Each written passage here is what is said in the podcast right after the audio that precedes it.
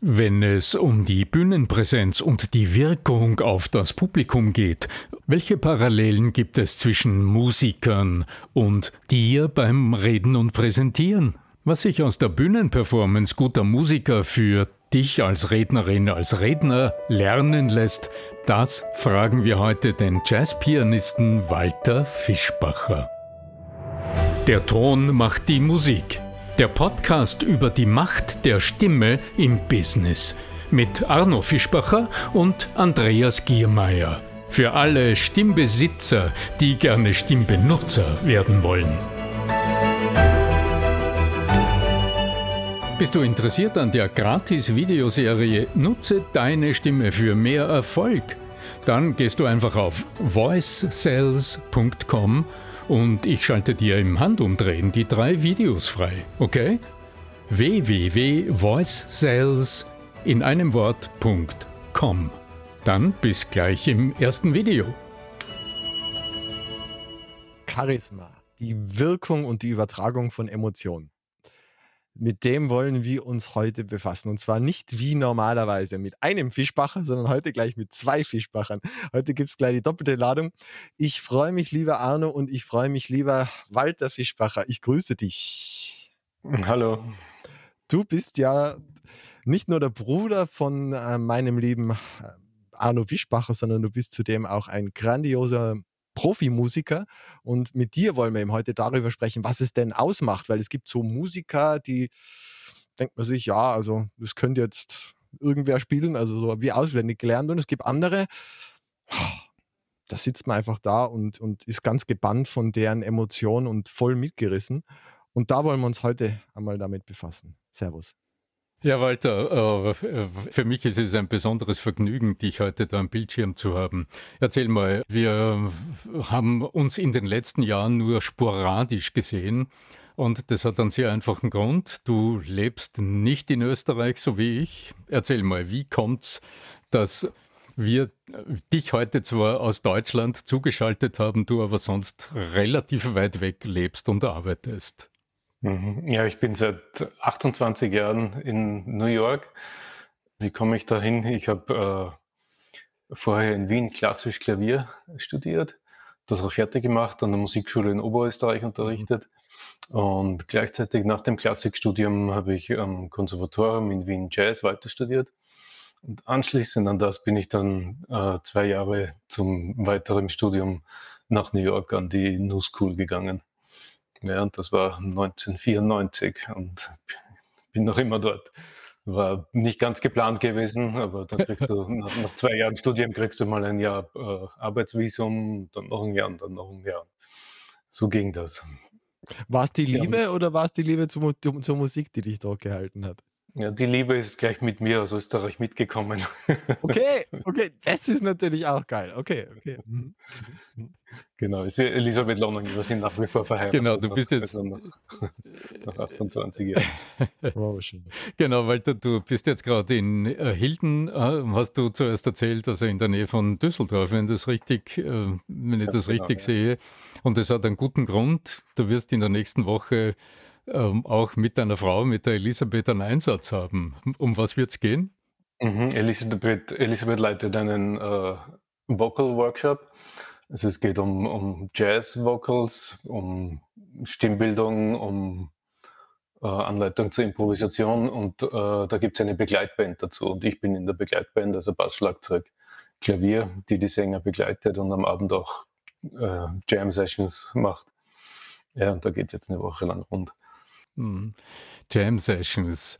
Was mich heute ganz besonders interessiert und äh, wo ich gerne mit dir auf den Grund äh, gehen will, das ist, du hast äh, in deinem musikalischen Leben, hm, wie ich weiß, mit einer ganzen Reihe von exzellenten Musikerinnen und Musikern zusammengearbeitet. Mit dem Randy Brecker, mit der Ingrid Jensen. Äh, ach ja, du hast äh, fürs, fürs Vienna Art Orchester Klavier gespielt.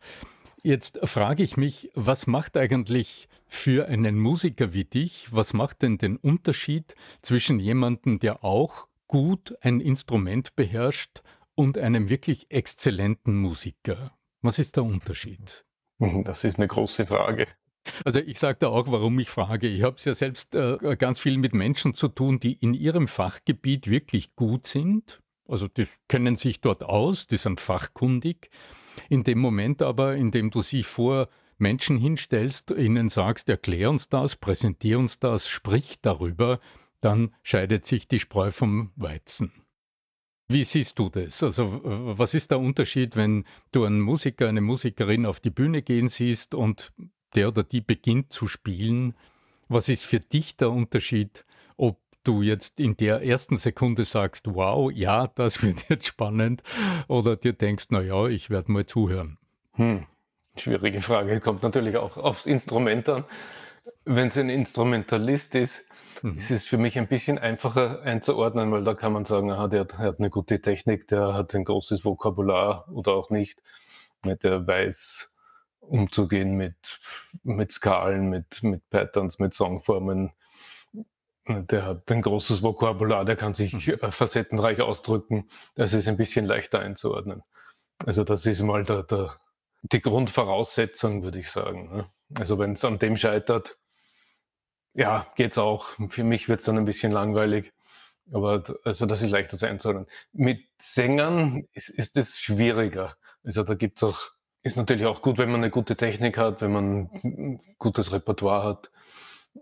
Ja, da trifft es einen entweder oder es trifft einen nicht. Oder bei mir, also da kann ich kann ich schwieriger, schwieriger einordnen, würde ich sagen. Also da gibt es natürlich ganz klar, mhm. da macht jemand den Mund auf und du bist ja, Wahnsinn. Oder, oder ganz im Gegenteil, es tritt dir die zehn Nägel auf oder es lässt dich kalt oder innerlich nicht drin. Ne? Weiß ich nicht. Mhm. Abgesehen von der Technik gibt es ja. doch auch Unterschiede, ob das jetzt zum Beispiel du spielst, ein Lang-Lang spielt oder ein Klavierschüler spielt, die jetzt alle drei vielleicht die Technik irgendwann beherrschen würden. Was meinst du, sind da die Unterschiede? Weil viele, die sind ja dann, die dann wirklich in dem Feld auch drinnen sind, sind ja auch in der Lage zu erkennen, welcher Pianist das jetzt gerade spielt. Mhm. Lang, lang kenne ich jetzt nicht so ganz genau. ich bin jetzt nur der, der mir im Klassikbereich so am bekanntesten ist. Ja, ja. Hat natürlich eine, auch einen Grund, glaube ich, weil er sich sehr gut inszeniert. no question about it. Ja, ja, aber ich glaube, er ist auch gut. Ja. Natürlich ist er gut. Also das macht natürlich auch viel das Marketing, wie, wie geht der Zuhörer mit welcher Erwartung geht der Zuhörer ins Konzert, wenn ihm schon ein Jahr vorher gesagt wird, ah, das ist der größte und beste, dann hat er die Erwartung und dann glaubt auch, derjenige ist der größte und beste. Also das macht natürlich viel aus. Wie inszeniert man sich? Was nichts Schlechtes ist. Das, das ist ja auch gut. Man soll sich ja nicht unter dem Wert verkaufen.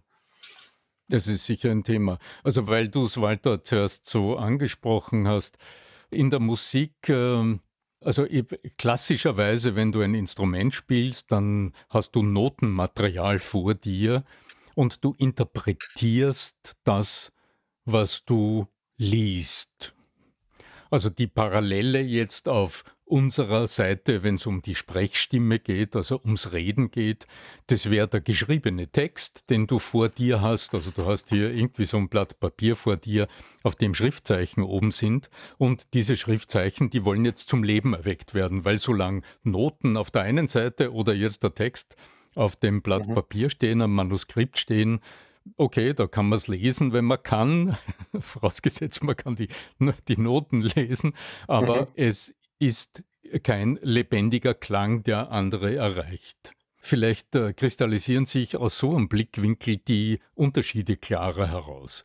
Also ich denke mir, wenn du jetzt einem Musikschüler zuhörst, der, sagen wir, einigermaßen gut Klavier spielt und das spielen kann, was da notiert ist, wo beginnt dann eigentlich der Unterschied zu dem, dass man gut zuhören kann, dass es einen anspricht, dass es dich als Zuhörer anspricht. Mhm. Also natürlich schon der Level, mit dem der jeweilige Instrumentalist das Instrument beherrscht, macht, macht viel aus. Also wenn der gerade das Stück spielen kann und ist schon zu 100% ausgelastet mit seinen Fähigkeiten, ist er natürlich nicht so locker und hat, also da gibt es nicht viel, nicht viel Spielraum. Wenn du jetzt einfach weit drüber stehst, bist du automatisch lockerer kannst das locker rüberbringen. Die Parallelen zum, zum Text würde ich mhm. sagen, wenn du einen Text liest und du verstehst ihn, du verstehst die Materie, du weißt genau, was der Text sagt, dann wirst du ihn anders vortragen, als wenn du nur den Text runterliest und du weißt eigentlich nicht, um was es hier geht. Das wäre ein interessanter Blickwinkel. Also zu meinem immer wieder Erschrecken stelle ich allerdings fest, dass ich wenn ich mit Menschen arbeite, äh, das sind immer Expertinnen oder Experten, das mhm. heißt, die kennen sich in der Sache immer aus, über die sie ja, sprechen. Okay, okay. Und wenn die dann ein Blatt Papier in der Hand haben, dann können sie zwar den Text wiedergeben, aber dennoch fehlt genau okay. das, was vielleicht dann auch auf der anderen Seite den so großen Unterschied macht wenn ich jemanden höre, der äh, äh, quasi gut wiedergibt, nach Metronom im Ohr praktisch wiedergibt, was geschrieben steht, äh, wird es mich vielleicht doch nicht so ansprechen. Was ist dann dort dieses Mehr? Woraus besteht es? Da nur so ein Gedanken, vielleicht äh, du hast ein Keyboard vor dir wie könnte denn der Unterschied klingen, wenn du, äh, wenn wir eine Melodie hören, die einfach gerade gespielt ist, wie man so schön sagt, also einfach mhm. so richtig runtergespielt ist? Und was macht dann den Unterschied aus, wenn es für uns ansprechend klingt? Magst du es uns mal, mal hören lassen? also wenn wir dich schon am Keyboard sitzen haben, okay. kann man vorstellen, dass das ohrengängig ist.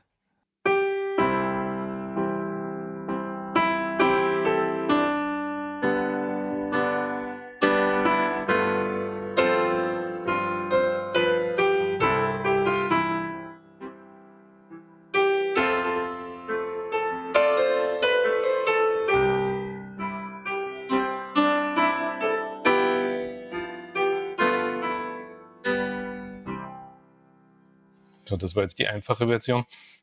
Was ich jetzt meinte mit Verstehen, ich kann das auch auf andere Varianten, also auf andere, ja. in anderen Variationen spielen, weil ich mhm. weiß, welche Funktion die Melodie hat, welche Funktion jeder Ton hat. Und mhm.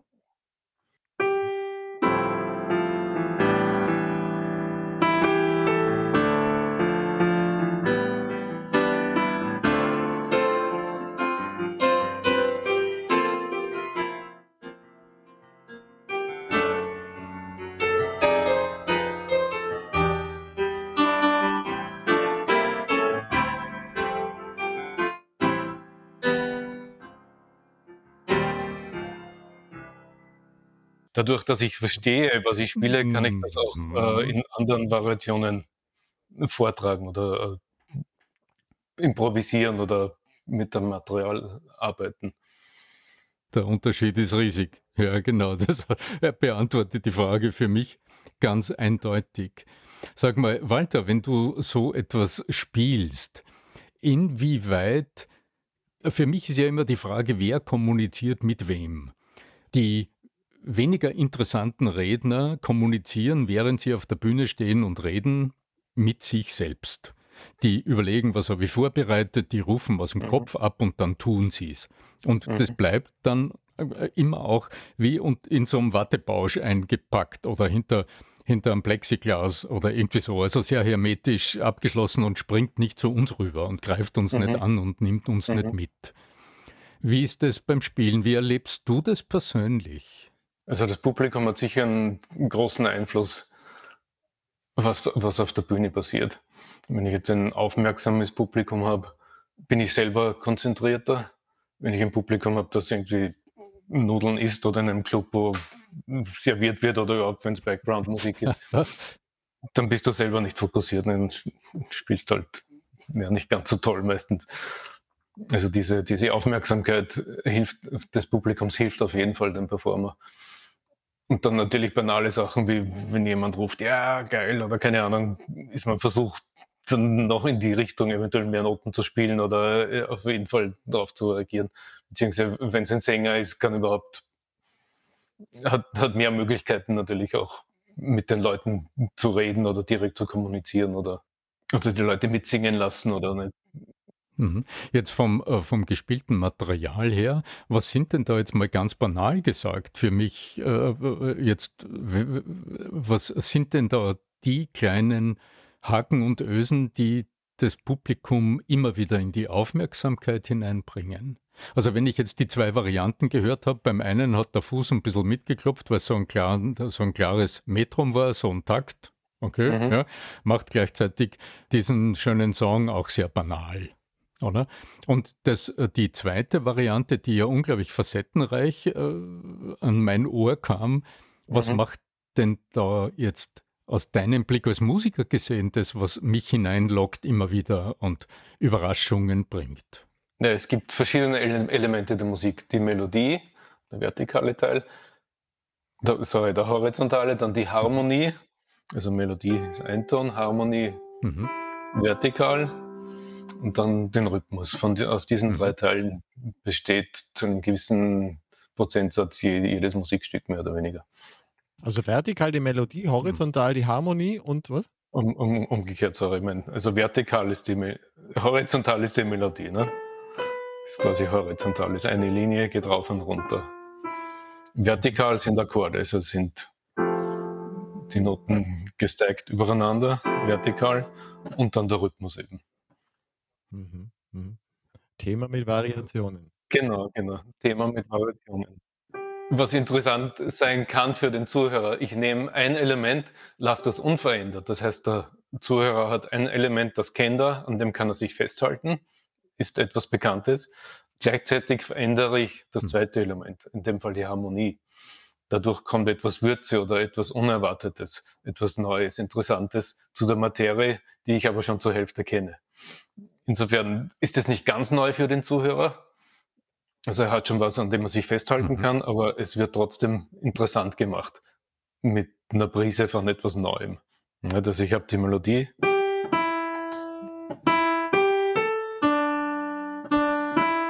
zu Original geht's.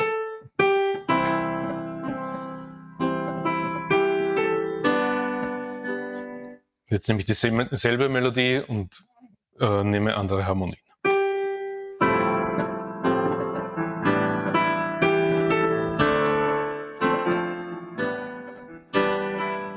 Ja, verändert die Stimmung quasi, obwohl Würde das jetzt rockiger klingen? Mhm. Ja, rockig wäre da muss ich die, den Rhythmus etwas verändern, würde ich sagen. Mhm. Ja, fällt mir jetzt gerade.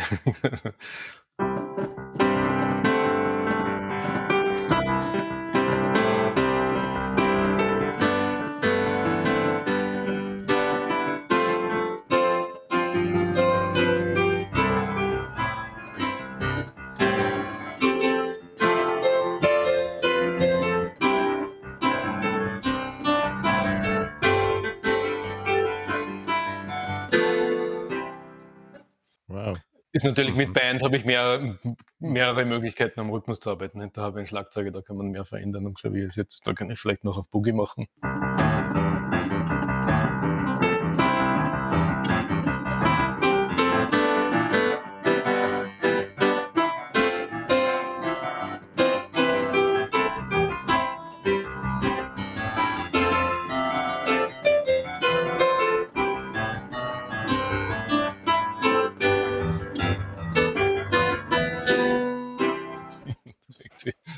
Wow. Hat nicht ganz gestimmt, aber so, so die Idee. Ja, diese Art von Flexibilität, ja, ja, Wahnsinn, Wahnsinn. Das ist schon Hammer.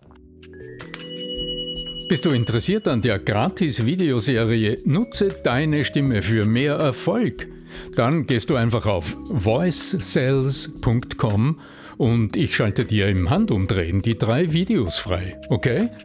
www.voicesales in einem Wort.com dann bis gleich im ersten Video. Ich denke gerade so parallel mit, was das äh, für unsere Rednerin oder unseren Redner heißt. Sehr viele Zuschauer schlafen ja ein, weil es monoton ist. Und monoton mhm. heißt, äh, das wäre jetzt auf die Melodie bezogen, dass sich die Tonhöhe nicht verändert. Aber äh, was äh, auch ein also der Mangel an Abwechslung hat auch mit dem Rhythmus etwas zu tun. Wenn der Rhythmus einfach immer so dahin geht, quasi gleichförmig, dann wird es auch fad. Äh, mhm. Der einzige Unterschied in der Musik, den ich kenne, mit so gleichbleibenden Ostinati oder so gleichbleibenden Formeln, das ist, wenn es dann gleichzeitig auch ein Crescendo oder eine Steigerung insgesamt gibt, so wie bei der Moldau oder bei diesen berühmt, mhm. berühmten Musikstücken, die im Grunde immer gleich dahin gehen, aber trotzdem gibt es eine Entwicklung. Mhm. Also das heißt für, für, für uns jetzt auf, äh, äh, bei der, naja, dann hat es einen Zweck.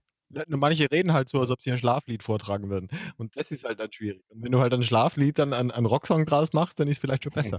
ja, es ist die, diese, diese, im, im Prinzip geht es ja um Patterns. Wir haben Erwartungen und diese, die folgen gewissen Patterns, ja. Und wenn, also Mustern, vorgegebenen Mustern. Und wir, wenn wir schaffen, diese Muster zu unterbrechen und, und, und die anders äh, zu interpretieren, dann, also ein Thema mit Variationen, um das jetzt so aufzugreifen, ja, mhm. ähm, dann glaube ich, haben wir schon viel erreicht, ja. Mhm. Das ist ja im Grunde auch das, Walter, was du in, äh, vorher gemeint hast. Also du nimmst äh, in, im konkreten Fall heute eine bekannte Melodie, die wird angeteasert, jetzt ist eine Erwartungshaltung entstanden und du hast sie gebrochen, indem du dann die Melodieführung oder die Harmonie, in dem Fall die Harmonie verändert hast. Mhm um uns aufzuwecken und wieder, wieder eine Spannung zu erzeugen. Also das würde jetzt wieder für den Vortrag heißen, nach demselben Prinzip etwas Bekanntes ansprechen, also vielleicht etwas Bekanntes im anderen, im Zuhörer, in der Zuhörerin ansprechen, irgendeinen Schmerzpunkt oder etwas ansprechen, damit die Neugier geweckt ist, aber dann nicht auf derselben Ebene weiter tun, sondern dort mhm. wieder einen Bruch einbauen, sodass die Aufmerksamkeit äh, gewahrt bleibt.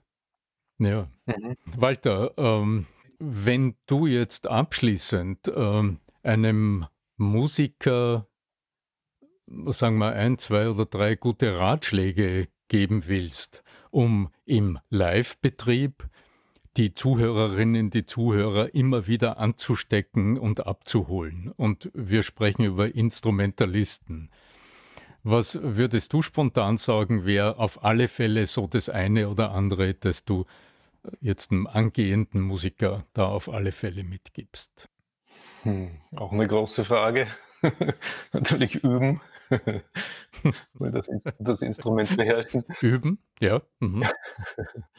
nee, was auf der Bühne wichtig ist, zuhören. Zuhören und interagieren mit deinen Mitmusikern. Also das überträgt sich auch auf das Publikum. Das, das Publikum will ja keine Platte hören, das Publikum will live sehen, wie Leute miteinander reden quasi in, in ihrer Sprache.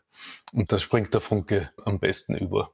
Also jetzt zum Beispiel mit meinem Trio, Bass, Schlagzeug, Klavier, ist immer Kommunikation da mit den Leuten, wie, wie auch immer die aussieht, ob, ob, ob jetzt der Schlagzeuger mir folgt, wenn ich ein Crescendo mhm. mache oder wenn ich bestimmte Phrasen spiele und er wiederholt die oder wiederholt die und variiert sie oder oder auch tatsächlich sich gegenseitig angucken und entweder lachen oder nicht lachen oder zumindest irgendwie kommunizieren. Das nimmt jeden mit. Aufeinander hören, hast du gesagt. Das äh, finde mhm. ich als einen besonders schönen Schlusspunkt für unser heutiges Gespräch, weil ich denke, auch wenn es immer so paradox klingt, gut, wenn du, wenn du heute als Redner, als Rednerin oder wenn du als Führungskraft etwas präsentierst. Klar, du hast neben dir nicht zwei, drei andere Mitspieler, mit denen du kommunizierst, damit das Publikum interessiert ist, aber der, der Grundsatz gelingender Kommunikation beim Reden und Präsentieren ist dennoch zuhören. Also dieses Paradoxe während des Sprechens aufmerksam sein, was die Zuhörer denken, was in ihnen vorgeht. Zuhören. Wunderbar. Lieber Walter, äh, ganz viel äh, Spaß nächste Woche in äh, Hilden, also vom Tag heute aus unserer Aufnahme gerechnet. Mhm. Und ich freue mich bei Gelegenheit noch einmal weiter zu sprechen. Alles Gute und euch da draußen, wenn euch gefällt, was wir tun, dann schickt uns doch ein Like oder eine Bewertung mit ein paar Sternen. Das wäre besonders schön. Fragen, Zuspruch und Geschenkkörbe bitte an podcast.arno-fischbacher.com. Möge die Macht der Stimme mit euch sein. Euer Arno Fischbacher.